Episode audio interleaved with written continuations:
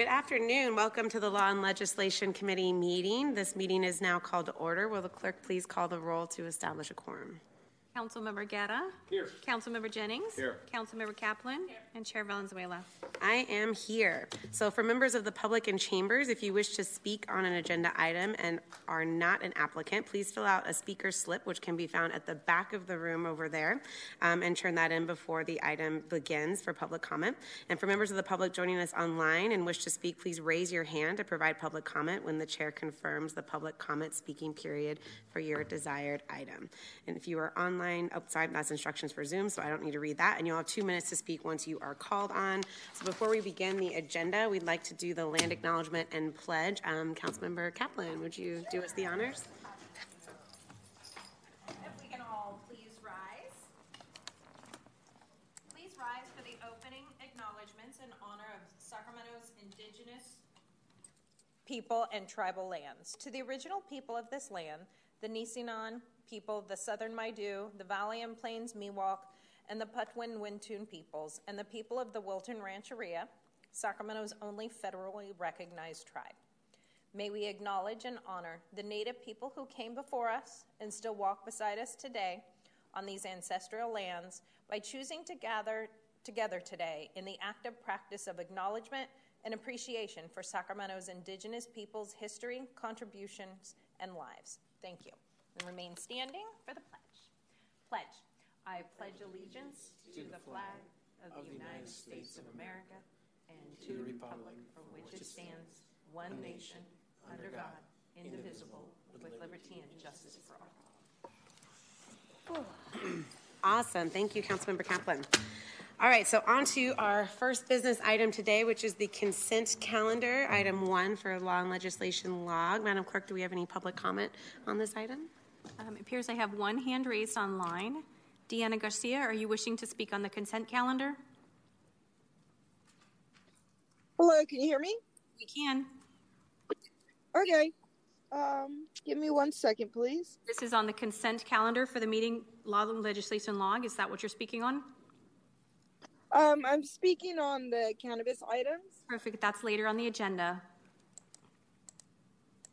Chair, I have no more speakers. All right, thank you. Um, so, members, do we have any questions or comments about the log? I'll, I'll move consent. I'll second. Great. Um, all in favor, please say aye. Aye. Aye, that passes unanimously. Thank you. On to our first discussion item, item two, selection of a vice chair. Thank you for your patience, since this is actually our second meeting, and now we're going to pick a vice chair um, for this committee. Um, so it's customary that the chair makes the nomination, and I would like to nominate Councilmember Jennings, if he would accept that. Um, so would you accept the nomination, Councilmember? If my colleagues, uh, if my colleagues believe that I am appropriate to move into that position, I would love to accept the opportunity to do so. Great. Any comments or questions on this item? I'll second that item. All right, great. So we have a motion from Valenzuela and a second from Vice Mayor Guerra. Will you please, oh, wait, we can do that by acclamation, it sounds like. All in favor? Aye. Aye, great. That passes unanimously. Congratulations, Vice Chair Jennings. All right, so moving now to the item that I believe everybody is here for today, item three um, on the update on our cannabis program. So while Davina heads up, I just want to give a couple of comments here to frame, especially for my new colleagues. You know, we all know that we were an early adopter of cannabis, and there wasn't a lot of best practices or things we knew back then. We were one of the first jurisdictions to establish a really robust program, but that's definitely no longer the case. We now have several years of experience and data, best practices we can look to in other jurisdictions, and we also have local industry leaders who have been evolving and, and become experts in their fields on this topic the EPS study, which is lengthy, I, but I do hope um, my colleagues have gotten a chance to look at that to refresh yourself, didn't just study the negative impacts, it also showed us what an asset this industry is in Sacramento. Not only was, has it been a big economic driver that particularly continued to grow during the pandemic, it employs an incredibly diverse workforce. Um, but all of that said, we all know we still have a lot of work to do. Uh, so we started this conversation last year, but I do want to put in place some current talking points. Um, you know, I just learned that I think just a week or two ago, a large um, cannabis business here in Sacramento. Curaleaf decided to close their Sacramento location, which is obviously a huge concern. Um, the ongoing inaction at the federal government level to address some outdated tax policies is having a pretty major impact on our businesses here. Um, and then here locally, I don't know if my new colleagues are aware, our local cannabis businesses are actually the only businesses that pay unlimited BOT, which means while large employers like Walmart cap at $5,000 a year, some of our local cannabis businesses are actually paying hundreds of thousands of dollars a year in that tax um, in that tax fee. So, beyond impacts to our legacy businesses, all of this is also having a real impact on our ability to right the wrongs of the drug war and to create a real business opportunities for our core program participants. We have some outdated zoning language that has led to these businesses being concentrated in certain parts of town, like Vice Mayor Guerra's district, which I just don't think is good policy. And we have new changes to state policy and practice that we want to align with to ensure that our administrative practices are as less burdensome as possible to the applicants who are subject to those requirements as well.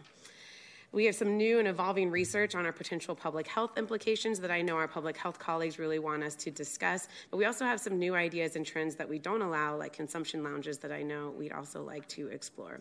So I guess I wanted to say all of this to just communicate the depth and breadth of. I know Davina is going to provide a very thorough overview today. This is not a voting item, this is a receive and file item, but I am hoping we'll have a pretty robust discussion as a committee so that we can get a feel for where we all are at and what we'd like to see some of these next steps be. Because I do feel feel a real sense of urgency. And I think I've heard that pretty loud and clear from, from the industry and from stakeholders across the board that now really does feel like a good time. And we've worked on this all last year. And, you know, we kept thinking we're going to do it next month, we'll do it. And it's taken a long time, which is fine. Um, but I do feel that sense of urgency for us to start having this conversation so that these businesses can plan and hopefully get set up for, for success in, in the long run. So with that, I will pass it over to Davina Smith to begin her presentation. And I will note for folks in the public who saw the earlier item on the agenda where the chart was cut off on the side. A new item has been uploaded, so if you couldn't see all of the text in the boxes, please take a look at that. And I know Davina will review it as well. But I got some questions like, well, I didn't know that needed to do this. And I'm like, it got cut off. Um, so it looks like a different sentence than it actually was in the staff report. But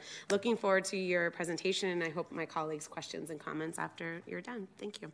Thank you very much, Chair, and I appreciate that introduction. Uh, my name is Davina Smith, and I am the Program Manager for the Office of Cannabis Management. Um, this is the I guess, start of the fourth year that I have been doing this, and uh, it's the first time I've been here in a while in person, so I'm very happy to be before you all. Um, as the chair did mention, unfortunately, we did have some technical issues, so I do encourage everyone to look at that supplemental that was posted to the agenda, uh, and that provides a lot more detail on the staff report. Um, so, we really wanted to come and talk about some of the updates um, that we have been working on for quite some time. We've got a lot of irons in the fire, as everyone can see if you've reviewed the staff report. Um, a lot of the first section of the staff report deals with um, recommendations and directions from council relating to the EPS report from last year. Um, those involve ownership issues, land use, cannabis business caps, shared facilities, and taxes. Um, for the land use, I, I don't want to kind of go out of my lane, so my colleagues from the planning division are here. I've got Greg Sandlin and uh, Kevin Conlin here, Conlin here if there's any questions. Um, and they're, they've told me they're happy to answer any questions you may have in that regard. So the ownership piece that we brought via the EPS study was really to look at how can we um, streamline our ownership piece in a way that makes sense, that is uh, true to what Sacramento is looking to do, that doesn't overly burden our businesses, and how can we try to align as much as we can with the state, given the fact that we do have something that the state doesn't have, which is our uh, one person, one storefront dispensary. And so we had uh, some recommendations that were um, uh, approved by the council, and we're working with our um, county, county council, city council at this time to bring those forward um, for future consideration by this committee and then to the council. For the land use piece, um, as you'll see, that was something that the, um, the, the, Planning Division has brought forward um, to the Planning and Design Commission. That was really looking at issues surrounding um, you know, wh- whether the, the land use controls that we had originally enacted on our cannabis businesses still made sense. Did the zoning still make sense? Did the sensitive uses still make sense? Were these still serving us now that we're five years into our legalization program and permitting? For the cannabis business caps, that similarly was something that was adopted 2018, 2019, and kept being re upped um, for delivery businesses. That has indeed expired, and the council um, did not direct us to do anything to reactivate that. When it comes to um, caps on um, cultivation and distribution businesses, those are still in place and those have been reached, and that's, um, uh, again, a planning function in our Title 17 code. But that is something that um, Council directed that the Planning and Design Commission consider as part of their um, process. We also brought forward the idea of trying to encourage shared facilities. Uh, currently, under state law, only shared manufacturing facilities are allowed. Other shared facilities for things like cultivation, distribution, um, retail, that's not currently allowed under the state. So, one of the, the, directions that we got from council was to talk to the state on this, see where we, if there's any wiggle room, if we can lobby them, work with them on maybe expanding different types of shared uses simply because that is a lower barrier of entry right? If you can if you can consolidate then your costs are going to be lower of course.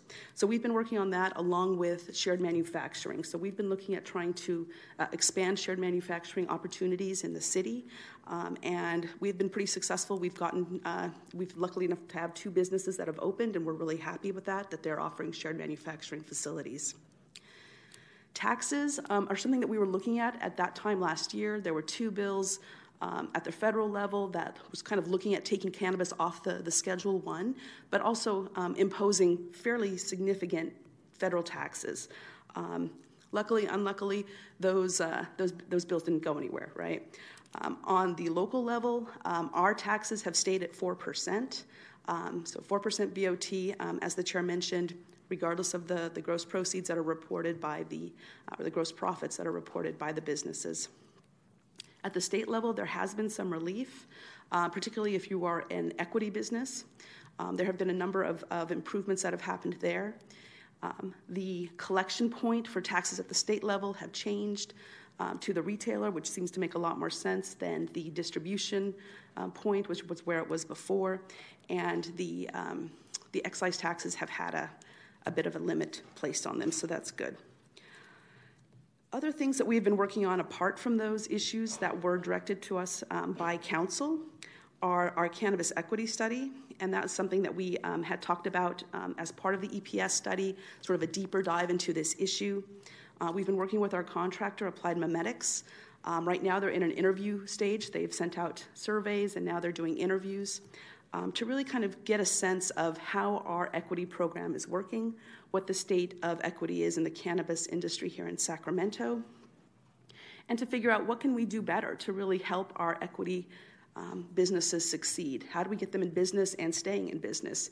It's not a success if someone opens a business and closes six months later. So we've been looking at how can we do that? What changes can we make? What improvements can we make to improve our equity business ownership in the city? Another core initiative that we've been working on is our um, marketing and outreach program, and that is um, designed sort of with, with two focuses. One is to um, make sure more people in our Sacramento region know about the core program about the benefits that are available and help them determine if they're eligible and get them in and getting programming while they can um, if they're interested. The other focus of it is to really inform consumers that if you're going to buy cannabis, think about how you're spending your dollars. And maybe you want to buy equity products and support equity businesses with your money. So at this point, we've been doing um, some, we've done photo shoots, we've done videos. Um, we've got a logo um, that we've been giving out to our core businesses to put on their packaging to sort of certify that they're core businesses if people are looking for that. Um, and then we're going to start relaunching our um, equity mixers. So, core mixers that'll going to be happening quarterly.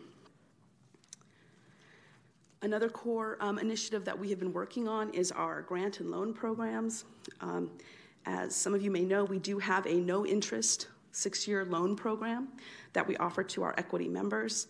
Um, that's been pretty successful. We've um, issued 99 loans for 58 core members over the past two and a half years. Um, in our grant program for our equity members, um, we've um, applied for and, and won um, over $11 million in grants over the past four years. we just recently were informed that we will be awarded 1.56 million for the 2023 year. Uh, it's the third highest award in the state, so we're very proud of that. Another core initiative that we are doing is our Education and Direct Technical Services initiative. And with that, um, as you may remember, we had two contracts with vendors um, that have recently expired. So we're looking to put those out to, to you know, basically to get those services going again. So we're really happy. Um, we are working with Los Rios Community College District to put together a cannabis training program.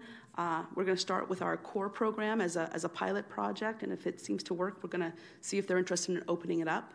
Um, I think it's quite, when we talk about to back it up, when we talk about sort of um, getting accustomed to cannabis businesses and, and, realizing that these businesses can coexist and, and uh, regulating and zoning not from a fear based place, but from sort of a practical business based place. It's interesting to work with Los Rios and see that they're kind of coming into that too, that this, they see this now as another business sector and that they're willing to work with us to provide educational programming for people to learn about you know, the cannabis industry and to become cannabis small business entrepreneurs is very exciting. And then, as was mentioned, our on site consumption. Um, we were directed by um, law and legislation last time to come back and um, present a, a, number of frameworks after our last workshop um, in front of you, where we presented um, regulators from different jurisdictions that have permitted uh, on site consumption facilities. Um, in order to put together those frameworks, we thought it was important to go out into the community and talk to people and figure out what people are interested in, what their concerns are, uh, what they want to see, what they don't want to see. And so we've got um, we've, we've been putting together three um, community meetings. Two are going to be general community meetings, one in person, one virtual, and the third is going to be more um, business meeting, so like um, business business associations, PBIDs, uh, to get together and sort of talk about what they think would work, what they think wouldn't work. We want to bring that to you along with the framework so you have a better understanding sort of what the zeitgeist is around that. So we've been working to put that together. Um, of course, permitting is one of our core functions. Um, we've just gotten through our busiest time of the year. Uh, November, January, and December are the dates, are the months where we have the most probably renewals, and of course that's when everyone's taking time off to be with families. So it's always a bit of a crunch. Uh, I'm happy to say we're, we're digging our way out, um, and that's a, a great thing because no one likes to, to, to have their permit late. Um, so we've been working on that. We've also been really working hard to sort of streamline where we can under our existing rules and to kind of do what makes sense. So we have already implemented um, some time saving things. We used to require um, uh, forms to be filled out and submitted every time a business. A delivery business hired a driver or fired a driver. So, as you can imagine, we had businesses submitting these forms monthly, weekly sometimes. Um, we don't require those anymore. We used to require every time a manager you know, a floor manager, an inventory manager was hired or fired, that these um, were reported to us. We don't require that anymore. So we're really trying to look at what do we really need to know and what do we not need to know. Um, and then finally, I did want to mention our um, youth cannabis um, education. So, um, you know, uh, while we are a cannabis regulatory uh, office, we also very aware that cannabis is not appropriate for, for young people, for growing brains, developing brains. Um, and so one of the things that we've done is, um, you know, early on in our, in our development of our division, we were directed to um, take $250,000 and preserve that for youth outreach and education. Um, and so uh, we've recently, as of last year, partnered with um, the Office of Youth Development on their Future Forwards campaign, which is really exciting. Um, so we've been working with them um, on their program um, to really kind of expand. And with our funding, with theirs, you know, it was really nice that we were actually able to to see some some uh, results. Uh, the, the, data that came out of that study was really great. Um, it came to council, um, the Office of Youth Development. I want to say it was on the seventh um, and, and uh, for their next year of funding, and it was approved. But um, their initial grant is from BSCC, so it's a, also a, a, Prop 64 cannabis grant. Um, and then combined with our funding, it's, it's been really great. Um, I think they're planning to serve over 300 kids directly this year, um, and of course, touch a lot more um, with the, the outreach that they do. So that's really exciting. I'm going to stop there because I know I can talk a lot about these areas and I feel like there are specific questions, and I know there's a lot of people in the audience that probably want a chance as well. Um, if there's any questions, I can answer them now, or if you want to have a discussion, I can Yeah, and I come think back. um, we'll definitely hear from the public because I know there's a lot of folks in the industry that are waiting to chime in, and I hope for new colleagues.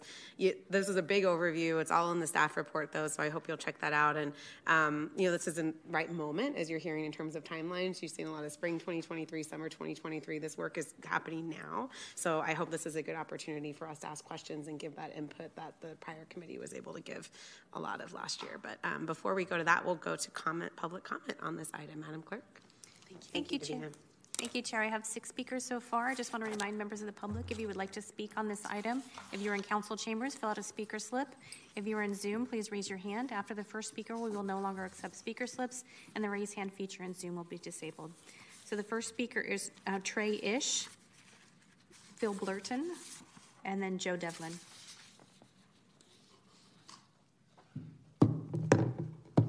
Good afternoon, and uh, thank you so much for holding this meeting and, and listening to the uh, industry. Uh, my name is Trey Ish, and my dispensary is Symbiotic Sacramento. We've been uh, in Sacramento since 2009, so we've not not uh, one of the we were one of the first. Um, I just want to let you know that the cannabis industry is hurting right now. Uh, wholesale prices are down, and there's just a glut of product on the market, and a lot of companies are going out of business. Uh, like you said, Cura, a, large company in Sacramento, has relocated, and I believe that more companies will relocate to other to other municipalities uh, with lower taxes. Um, unless the city tax is cut and the BOP fee is reduced. Uh, you need to make Sacramento attractive for new and existing companies to do business in Sacramento. Uh, the city of San Francisco doesn't and has never charged a tax on cannabis. And, and as you know, the black market is, is huge right now. And by cutting the city 4% tax, it'll lower prices and encourage people to purchase safe and legal cannabis. Um, some cannabis items that are grown, manufactured, produced, and sold retail in Sacramento are taxed four times. One item. So it's taxed from the from the grower, it's taxed at manufacturing, it can be taxed at distribution, and then taxed at the retail. So this, the city gets to tax one item four different times. So I really believe that the uh, the city fee needs to be cut and the BOP fee needs to be reduced. Thank you. Thank you for your comments. Phil Blurton? Good afternoon. Thank you so much for being here for all of us. It's been a while since I've been here, and there's some new faces since the last time I was here. and- But I appreciate you guys taking the time to hear us today.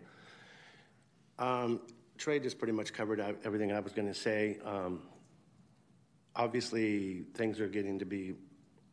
This last year has been extremely difficult. We've been here now. I went all about wellness. We've been. We're on our 14th year. This is the roughest year we've had, even from the first year um, these expenses do have to be brought down. And obviously, the core program means a lot to all of us. And something that I don't know if the whole Sacramento City Council and staff, do any of you guys know about 280E? No? 280 is something everybody's got to look at. How many uh, dispensary owners are in here? I just got audited by the IRS. I owe four hundred thousand dollars that a regular company would not pay. What about you guys? 280E, what it is, read, it, read about it. It allows us zero write offs. Zero. Right now, All About Wellness owes $5 million to the IRS. And if you look at them, we pay all of our taxes. All of you guys that have been around a while, you know, All About Wellness is in good standings. And if the core program isn't made aware of 280E, they're going to owe millions of dollars, and you wouldn't believe what I pay in attorney's fees and accountants. So I'm going to let everybody else talk about our local thing because you guys are in charge of our license fees and our taxes here. So I hope there's something you can do, but you guys read up on 280E because that's going to kill the entire industry. Thank you for your comments. Our next speaker is Joe Devlin. Then we'll go online to Deanna Garcia.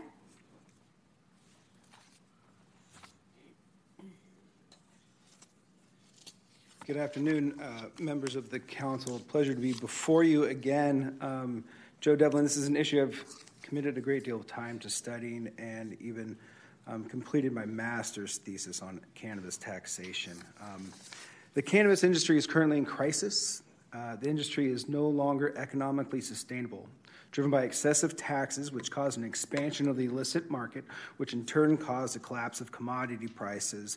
Um, this problem is now clear today uh, because in previous years, um, the excessive taxes were papered over by investment dollars and an overinflated commodities price. Um, fundamentally, all of these issues stem, stem from the same problem, which is that government treats this industry far different than any other. Ten years ago, the city began regulating cannabis to protect public health, improve public safety, and generate some revenue. We did much good in those early years.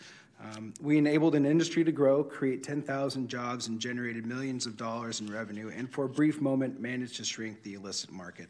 However, just because we did some good doesn't mean we got everything correct or that things haven't changed. Last year will most likely be the high water mark for jobs and cannabis tax revenue in the city. Companies have already left, just as mentioned with Kira, um, and they will continue to leave because they are dying um, in a large part because the city charges them on average 39,000% more in taxes than any other business owner. 39,000% more.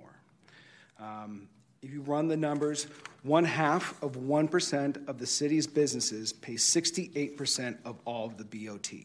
One half of 1% of all of the city's businesses pay 68% of the BOT, and it's simply not economically um, sustainable. Uh, left unchanged, these businesses are going to collapse. Thank you for your comments. Your time is complete. Thank you so much. Our And next speaker is tax Deanna revenues Garcia. Will return to Thank you for your comments. Thank you for your comments, Mr. Devlin. Our next speaker is Deanna Garcia. Hi, good afternoon, Deanna Garcia. I am here to talk about four things that can help the crisis that you have just heard about. The city of Sacramento has the power to help this crisis that you are hearing about today. One, align ownership transfers with the state regulations. Remove the requirement for ownership transfers of only two times a year. No other business in the city of Sacramento has this restriction. Align the social equity core definition with the state of California's definition. So, more core companies can get the benefit of the social equity. The city of Sacramento has done a great core program, but there's a lot of people who can fall under this um, same same great program, but they're from another city. But if you are uh, uh, applicant with the state as core, as uh, social equity, then the city should align their ordinance to um, to lighten that burden for the for the equity. Um, we request that the grants um, program. It's a beautiful program. That there are some loans out there that these businesses have taken on, and it's very encumbersome to pay back these loans. We ask that these loans be turned into grants, um, and so that way they are um, forgiven, and um, that the planning department here in the city of Sacramento, please hire more staff. Um, we have one very awesome and um, very special guy, Robert, that sits there and, and helps us, but he needs a helper. And the city of Napa does not charge a cannabis tax. Thank you for your Thank time. you for your comments. Next speaker is uh, Maisha Bahati. Hi, good afternoon. Uh, thank you so much for having this conversation. My name is Maisha Bahati. I'm the CEO of Crystal Nugs. We're the first Black and women owned cannabis delivery here in Sacramento, and we are soon to be opening our storefront dispensary on J Street um, this year. Um, I would agree with the previous callers that the industry is struggling very bad right now. There are people who will not be here at the end of the year. Taxes are a huge burden we ourselves have a huge excise tax bill that we're going to be paying soon, and it's been really tight trying to prepare for that. So, any tax break is is definitely, definitely, definitely needed. Um, in addition, I also want to say that as a core participant, um, A, I want to thank Davina and the city for trying to push core. Um, it's not a perfect program, but it is a program that I've been a part of since the beginning. I've taken advantage of every opportunity. And, you know, it's definitely helped me get to this point. So um, I would definitely continue to push core. It is essential. Um, it is definitely essential. Um, lastly, I just want to say I am very, very, very hopeful that Sacramento will allow on site consumption lounges. Um, I think that's going to help retail. It's going to be a fresh, new approach. It's going to generate some more tax dollars. It's going to go in the flow of this kind of new, um, you know, new entertainment, kind of getting people out, touristy kind of vibe. You know, the Sacramento Kings are really hot right now. Sacramento's on fire. And I think that it's time that Sacramento kind of moves with that with cannabis. So I really, really hope that you will be open to the idea of allowing on site consumption lounges. I think that's going to be a great thing for Sacramento. Thank you so much. Thank you for your comments. Our next speaker is Kimberly Cargile and then Javier Hernandez. Good afternoon. My name is Kimberly Cargile. I'm the CEO of a therapeutic alternative, and I have been operating storefront cannabis dispensaries here in the city of Sacramento since 2006. My first comment is on ownership transfers. We really need to align the city regulations with the state regulations on ownership transfers. The state has spent significant amount of time, effort, and expense and public input to develop regulations that work. We've had them in place for five years without a complaint, and it does work. Um, so I encourage the city to align with that. It's very cumbersome on businesses to have to have two different sets of regulations that often conflict with each other, and ownership transfer is one of them. Um, I see here that you're proposing that it occurs no more than two times a year. Well, just so you know, this is the only way to get money into a cannabis business. We cannot get credit cards. We cannot get small business loans.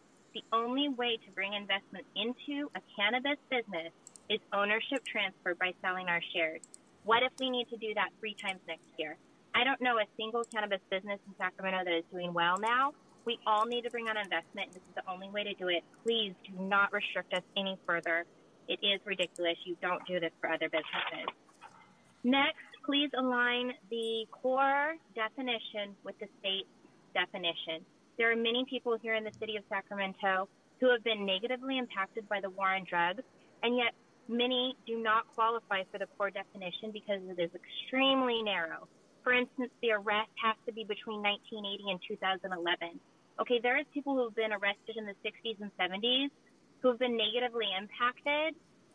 It, you know, it, it doesn't make sense. It's a very narrow definition. If you qualify for the state social equity program, you should qualify for the city's social equity program. Um, we absolutely need some type, Thank you for your comments. uh, your time is complete. Our next speaker is Javier Hernandez, and then Mindy is our final speaker. Hello, my name is Javier Hernandez, one of the owner operators of Umbru, a social equity delivery company here in Sacramento. Um, I just want to echo what a lot of the other callers and people there have said. Um, the taxation is really killing us here as an industry. Um, the core program has been immensely helpful and has helped many businesses get up and running and stay up and running. And I think it's time for the city to really put their money where their mouth is. It really hurts me as a core business owner seeing that multi billion dollar company like Walmart pays less taxes than social equity companies that are small businesses. You know, it, it baffles me that we're paying multitudes more in taxes. Um, I just want you guys to really think about that and reevaluate, you know, where your priorities where your priorities are, and put your money where your mouth is. I concede my time. Thank you. Thank you for your comments. Mindy is our final speaker on this item. Hi, thank you, um, Council. My name is Mindy Galloway. I'm the CEO of Camilla I'm with, with retail, manufacturing, and distribution for um, Enema Core operator. Um, for the past five years, I've been working to get my business sustainable. It is my life. I put everything into it. I put every penny I have, and I have a whole bunch of loans under my name. And um, things that make it easy for us is to survive and be able to work on our businesses and operate and make revenue instead of having to do so much paperwork. Aligning the definitions with the state would be extremely helpful. In this regard for the ownership transfers and then also for the social equity definition to be able to give opportunity to other small people who do not qualify, but you know, maybe came from different cities or that need them. And the, uh, the struggle is financing investment and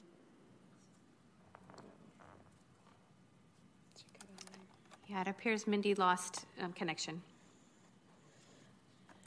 So Chair, I have no more speakers. Okay, thank you, um, Madam Chair, and thank you everybody who came and called in. We'll now turn to the committee for discussion and questions. I see uh, Vice Mayor Guerra.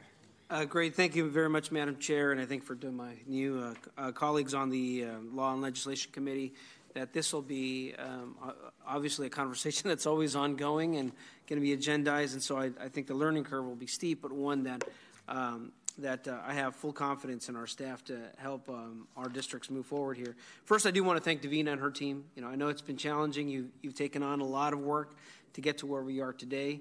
Uh, and again, I, you know, for those in the industry, I still want to remind folks in the county of Sacramento, Sacramento is still the one that's leading on this effort. And um, I don't see any other jurisdiction, the county or the other cities that are that have taken that leap. And I do want to thank our city staff for uh, making sure that um, that the city was moving forward uh, in a, um, a, prudent and responsible way. Uh, and uh, and for uh, particularly with with the issue of cannabis, uh, it's been the, the, the the standing kind of perspective in prior councils that we look at at this by looking at moving slow, seeing what works and what doesn't, adjusting when it doesn't, because at the time it was a new industry. Um, now the city has actually been engaged in, uh, in, in the growth of this industry well before any of us were on the council. Uh, in fact, I think down to 20, was it 2012? No, 2009, I think it was. I can't remember now the, day, the years, but, um, and so I think you were on the school board at that time, and, uh, and you know, uh, Councilmember Kaplan, I think, had recently been elected to the school board. Well, seven years in, okay. So the, the, a lot of this, a lot of these issues predate uh, many of us here, uh, but um, but I think we've learned a lot. And one, uh, Prop 64, obviously, the people of California said that this is uh, an industry that uh, that uh, that they see should be allowed here. obviously, the federal government still thinks differently. So while I hear the concerns about 280E, um, that I encourage you to continue to work with your congressional members uh, and until then, uh, you know, we work within the confines that we have here in the uh, here at the state and at the local level. But Prop 64 also gave local authorities the ability to manage the industry as it saw it moving forward. Um, and I do think that we're at a point where, um, you know, I think that uh, we've learned a lot from the growth of the industry, where uh, there's been overburdened some, where we actually had gaps, in fact. And so I think some of the concerns that are brought up about uh, aligning our, our um, uh, requirements with the state um, are, are prudent. And so, what I'd like to have staff is come back and say, you know, to show us uh, our standards versus the state standards, and if and if there are un- other unintended consequences by not aligning with the state. Now, why are they these standards different? It's because we were ahead of the state. We are moving much faster than the state on many of these issues, and uh, and you know, and figuring out uh, you know what works best. So um, to that effect, I, I do think that uh, you know Deanna Garcia, Ms. Garcia, who's been consistently committed, uh, also to making sure that there were diverse interests and diverse communities that were being involved and participating into the in in the this industry, uh, and not just as we saw at the beginning of of the, the the passage of Prop 64 to those who were well capitalized, more well off, uh, uh, getting into the industry, and now um, many of those like Ms. Cargile who were supporting local ownership and, and local support here. So I do want to thank them for their, their issue, but uh, for their comments about figuring out how do we better align that and, uh, and addressing that the ownership transfer is a significant challenge because of still the, the, the loan um, uh, issues and the access to capital issues here. Um, I want to highlight, again, the work, and I think this committee, while it's more of a land use and regulatory entity, that consistent, at least in my opinion, we should still be consistent in engaging on the youth um, education component of it. Um, there is a reason why we allocated 250 grand to start working on this, and is, and that's because we still have challenges, much like we do with tobacco or alcohol, but none, nonetheless, we have a responsibility, I think, uh, even if the voters of California approve this, that, that uh, we continue our efforts on youth education and talking about uh, the impacts. And I want to continue the effort of working with our health care experts. So I'd like to actually, uh, and we've talked about this last year, but the calendar was pretty full, uh, making sure that we bring our public health experts for a conversation about um, the, uh, the impacts of, of, of cannabis and uh, youth and, and, and marketing, all of the different aspects of that. Uh, on the um, going back on the on the licensing fees, on streamlining the reporting, um, you know, some of the reports that we uh, we required and obligations required were were excessive, at, maybe in today's point, but I think in the beginning we weren't aware how the industry was going to grow. And I think we've learned a lot from that. And, and the feedback loop that's happened by the industry meeting regularly with our city staff to find out which reporting requirements are effective and which ones are not. Um, if our staff, frankly, if our planning staff and our city staff are consumed by you know monotonous work that isn't actually producing something, and some of that city staff could actually be doing work in our housing division or whatnot. I mean, there's also a balance of where is our the best use of our staff and staff time. So I'd like to uh, ask uh, that as we as we come back to Vina, let's think about you know are there processes or are there requirements or reports that are redundant where it's basically the same report that we get um, after, uh, over and over again um, that don't provide any uh, added value or information that that uh, protects public health and public safety. Uh, uh, I think it, it has been onerous not only to the, the businesses that produce the report, but then onerous to our staff that could use that staff time more valuable. Um, uh, at this, I, I also want to, you know, uh, you know, recognize that that it that this last year has been tough, and uh, partly, you know, I think uh, at the at the state level, the enforcement of the illegal market is is a critical one. Uh, I I thank our code officers here and our city team and our um, our JFN team for making sure that we were doing everything we could, uh, at least in the city of Sacramento, to go after the uh, the illegal market that was basically gutting homes and uh, creating an un- an inhabitable area in many of our low income communities.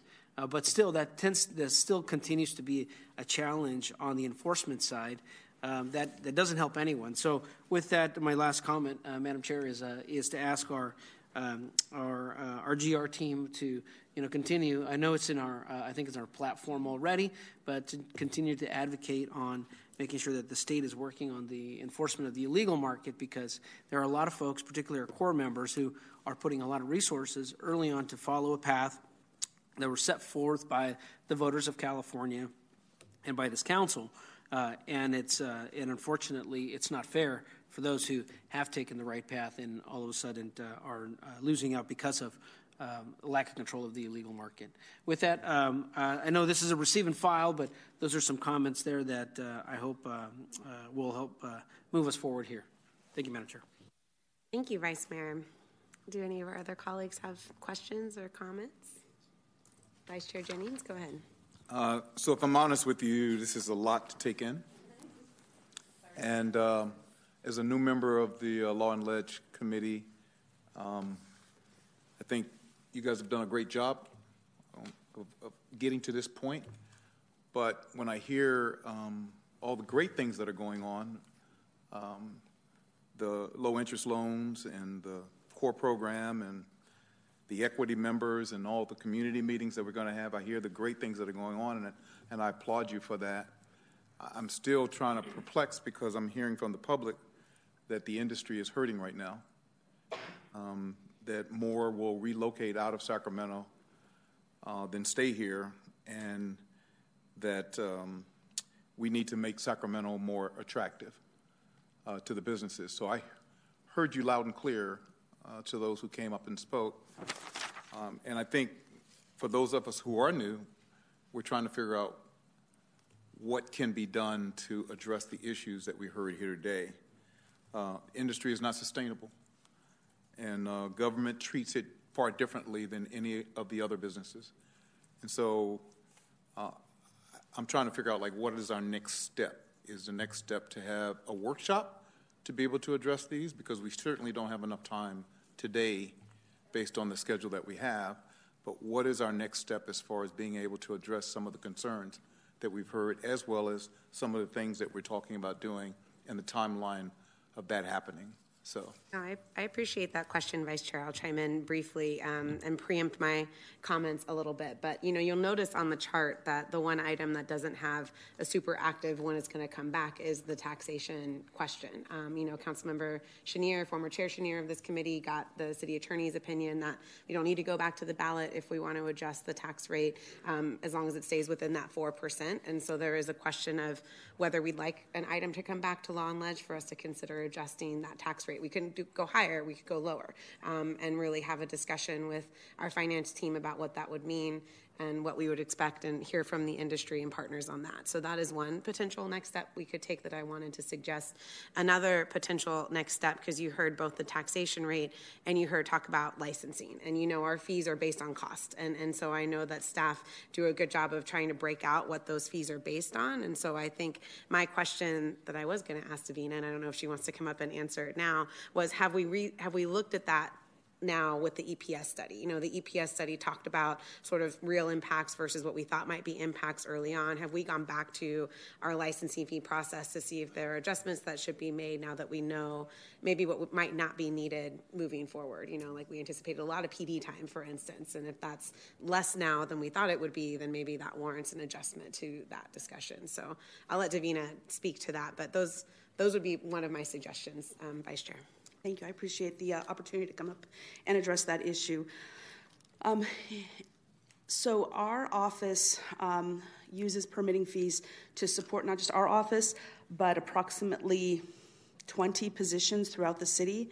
Um, those are positions, of course, in, um, in code enforcement, um, our city attorney's office, um, Right now, we have building um, that we're paying, um, and so there's uh, we, in revenue, and so we have been looking at those because, um, in all honesty, you know, we could use additional personnel in, in my office.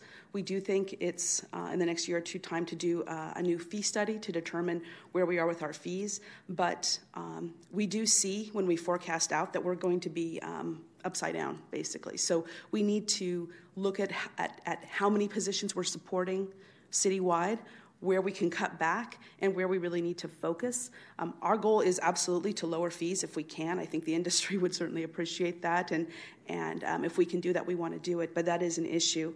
Um, but that's something that we need to look at and, of course, work with our various city partners because if we've been supporting positions in another department um, and we're no longer able to do that, then that's, of course, a hit to that department.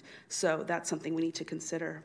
Um, so I can, I can certainly, um, you know, report that that's what the work that we're doing right now.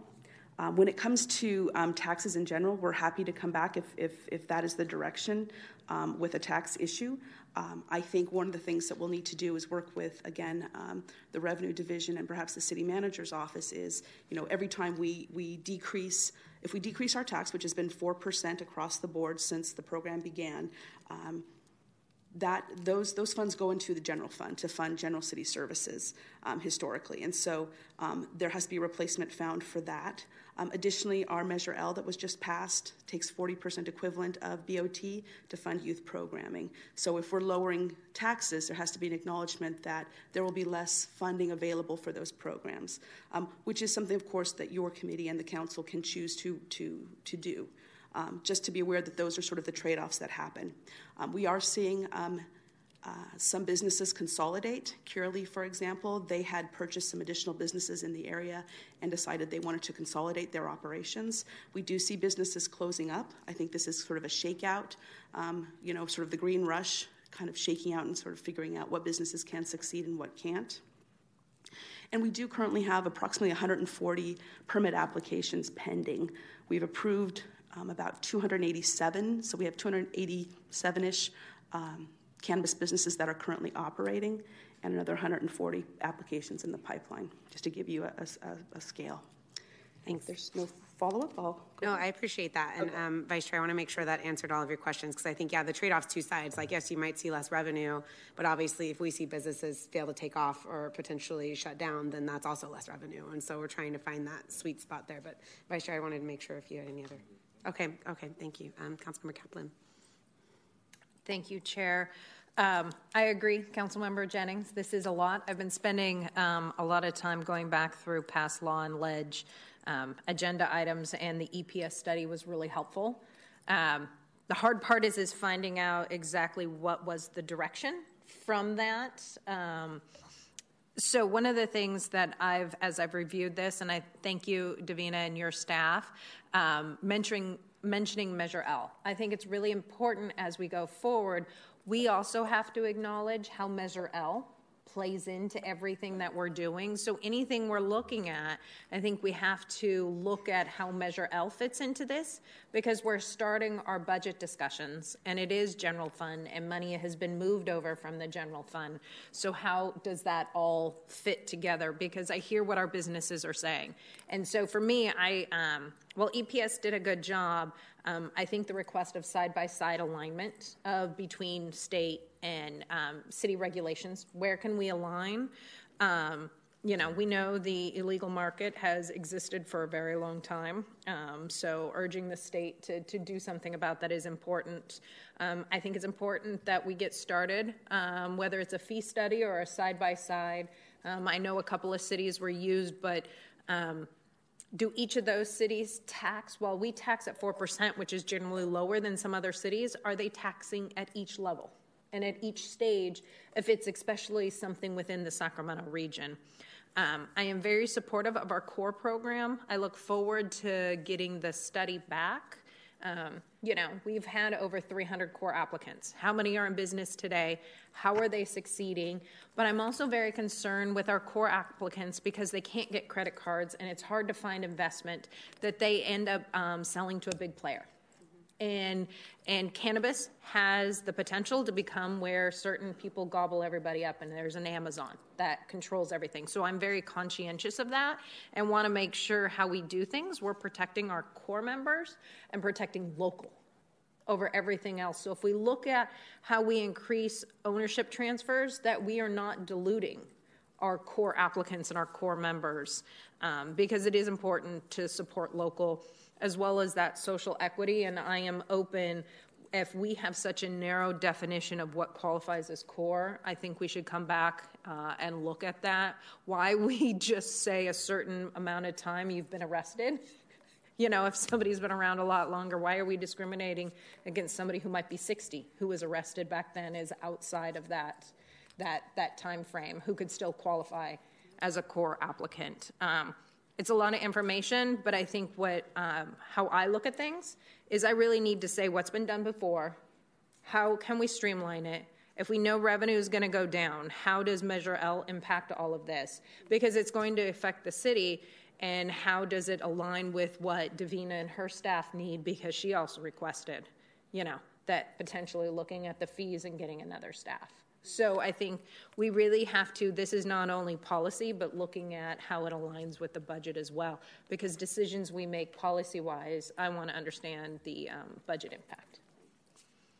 Thank you all for those comments. I do have a couple of questions, Davina, so I'll give you a moment to come back up to the podium. But I think um, what I'm hearing loud and clear, and I appreciate, is that we're all very interested in a sustainable industry and what that means not just for our budget and for the funding that's now set aside for youth programs, what that means for the business owners and the employees that are here in our city. And um, completely agree with you, Councilmember Kaplan, that the more it can be core folks and local folks and making sure they stay front and center, the the better. But it is quite the the quagmire, as um, Davina has has helped us understand of how to even figure that out sometimes. But um, I do have a couple just quick questions, Davina, about trends that you're seeing. Um, you know, I, I, mentioned Cura closing. I know there's been some other closures, and you mentioned people that are in the pipeline. Like, what are you seeing in terms of trends? You know, are folks closing down, or folks removing applications? Like, how how does it look from your side of the table when you're looking at these permits come through? Yeah, I think um, probably in the last six months, we have seen more businesses, um, honestly, closing than we have um, in the last four years. Um, I think a lot of that is um, businesses that were undercapitalized and just, you know, again, it was part of the green rush where they thought it was, you know, money could be printed. And a lot of those applications were submitted back in 2017, 2018, early 2019. And because it takes a while to become operational, they just weren't able to sustain themselves. So I think I think that's really what we are seeing. um, which is another reason why we're really trying to push for where can we find economies of scale with shared facilities? Where can we find these places? Um, where can we assist people in, in doing that? Um, so, you know, I think that, that we are trying to do things that will help, um, but I think there's also a change in the sort of post pandemic consumer trends as well. Uh, what I'm, I'm hearing from my colleagues in other places is that when people are, are buying, they're they're they're just buying they're buying but they're buying less right? They're buying less expensive stuff um, and i think that's that's something that we have seen before i know in the alcohol industry after the, the recession in 2008 people were still buying alcohol but they were buying a, a lower quality lower lower price point um, purchase and so i think that's also what we're seeing. Um, you know i think that um, having the possibility for on-site consumption lounges or other kind of areas where people can do that or opening up um, events cannabis events outside of cal expo which we currently have um, are possible areas of growth um, where we can kind of go into and, and have a new permit type and allow more businesses to to open in that area and i think there's a lot of people who would be really interested in doing that um, so I think I think there's some some trends and some hopeful things, but I think there's also you know this is sort of a reckoning. Yeah. I, I, think I think there's no doubt about that. Sure. Um, and since I have this for a minute, I just want to remind everybody and for everyone back here, it would be great. We have a we do have a, a general cannabis stakeholder meeting tomorrow, uh, from three to five. It's it's online. We're going to be talking about a lot of these things. So I'd I'd love to see a lot of the people in the audience that may not attend. I'd love to see you guys online there. So I'll just put that plug in. No, I appreciate that. And my next question might be for you, or it might be for Assistant City Manager Leyne Milstein around revenue trends um, in terms of the BOT revenue. Um, you know, I'm not sure what we're observing. Has it been consistent, higher, lower? Yeah.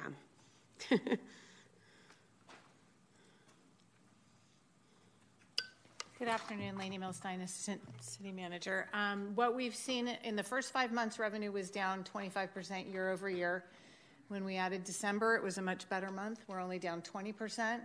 But I think, as Davina indicated, it is very much at that reckoning point. I think one of our speakers commented that um, the prior year was probably a high for us, um, no pun intended, and that we are going to be regulating from there. I think that the um, pandemic created some very interesting behavior around this industry and the market and that that we will see that in our revenues so this is something that we're watching very closely not only because it is uh, you know 20 million plus revenue to the general fund and now the shift of the 40% of measure l away from the general fund there's two holes to fill right so so we have to fill both of those one of the other things i wanted to comment on and, and you know, one of the things you've all have asked for, if I may, around alignment with state requirements, our one person, one permit, especially on dispensaries, completely prevents that. We cannot align to the state. It is not a possibility. So, unless this committee is considering recommending changes to the council around that rule, that's not something we're going to be able to achieve. Mm-hmm. And it's something we should probably know sooner rather than later because I know Davina is going to be working on things around ownership changes that we can do and ways to simplify. But absent that change in one person, one permit, we really can't align. Mm-hmm. Um, so, just something to um, keep in mind. Yeah, I appreciate that. And if I recall, I think where we left it was that we were going to shift away from one person, one dispensary to the 5% rule. Is that um, ringing a bell? At least that's what it's written in the staff report. Sorry, That's all right. Um, so what, what was proposed was a 5%, like you couldn't own more than 5% in more than one dispensary. Um, and, and the idea behind that was to try to promote investment. You heard some of the callers talk about that was a way of raising capital. And so that was, that was submitted as one option, and the council directed us to, to move forward on that. Um, now, what the new council may do, I don't know, but um, our, our plan is to bring that forward and see um, if that is still something that, that is, is desired.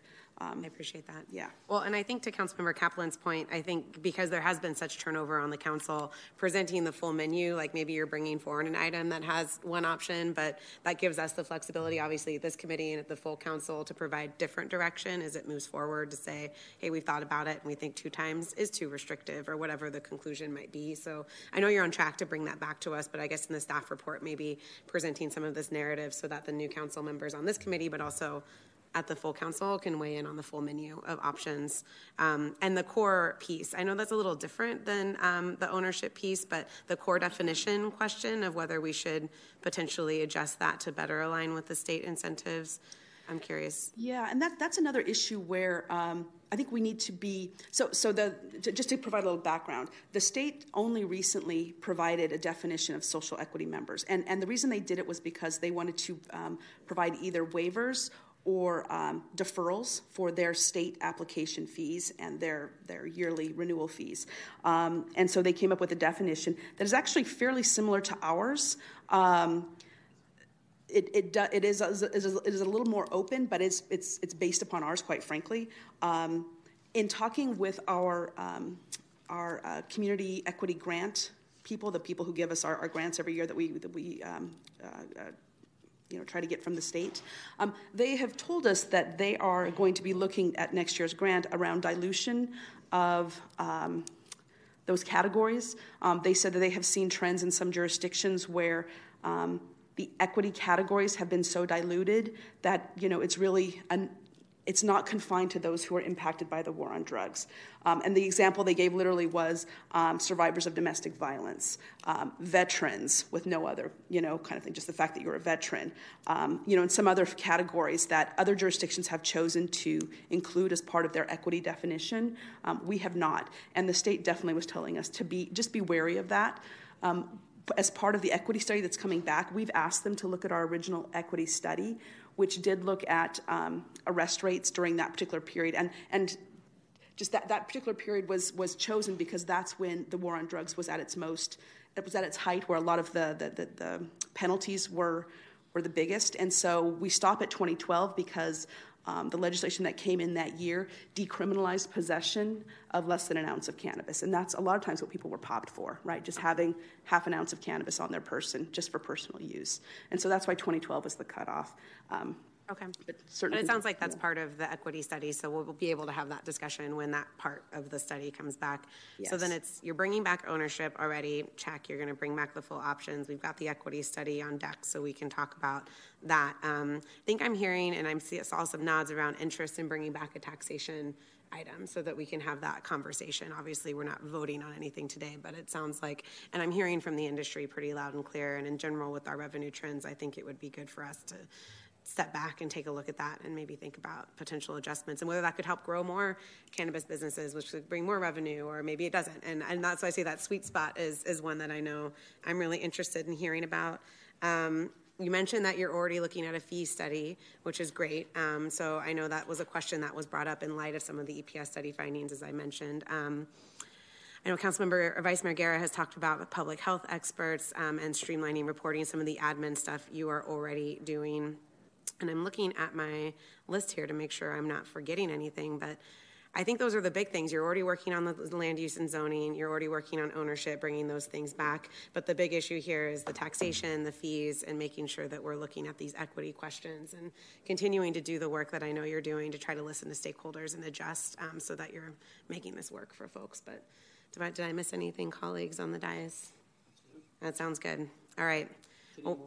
Huh? Do we more? Yeah. Are you bored? Um, no. Do you want more work? Sorry. um, uh, thank you so much. I know you're a small but mighty team, Davina, but um, really looking forward to working with you on this this year. And and as as the vice chair mentioned, industry stakeholders, we hear you loud and clear. Um, we're we're going to start working on this, and we'll work with Davina's team to try to get this back as as soon as is reasonable for us to bring this back. So thank you. Thank you very much. Okay, so that is it for item three. We'll now move on to comments uh, or questions off the agenda. So, Madam Clerk, do we have any public members registered to make comment on this? Yes, I have one speaker slip from Teresa Rutherford. Welcome, Teresa.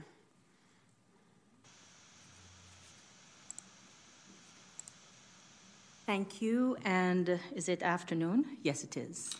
And thanks for having us. So I'm here First of all, my name is Teresa Rutherford. I am the president of SEIU 1021. I'm also a nurse. And I'm here to speak and advocate for the passing of Senate Bill 525, which would provide a minimum of $25 for healthcare workers. As we know, the cost of living in the Bay Area and in Sacramento has gone sky high. Many of these workers are now not able to take care of their own families as they try to serve the community and do the job that they're committed to and love. And so we want to make sure that SB 525 is passed. This is a statewide priority for SEIU 1021. And it's also important for Sacramento City to lead the way locally. That this will send a very strong message in support of workers, but it will also set the example and set the bar.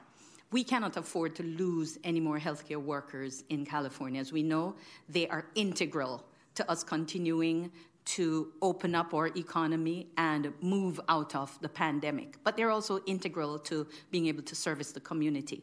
I know this is not on the agenda today, that's what I understand, but we hope that you will prioritize this um, discussion in a future agenda. It is imperative, it is critical. Thank you for your time. Thank you so much, Teresa. I have no more speakers. Excellent. Do my colleagues have anything off agenda you'd like to raise?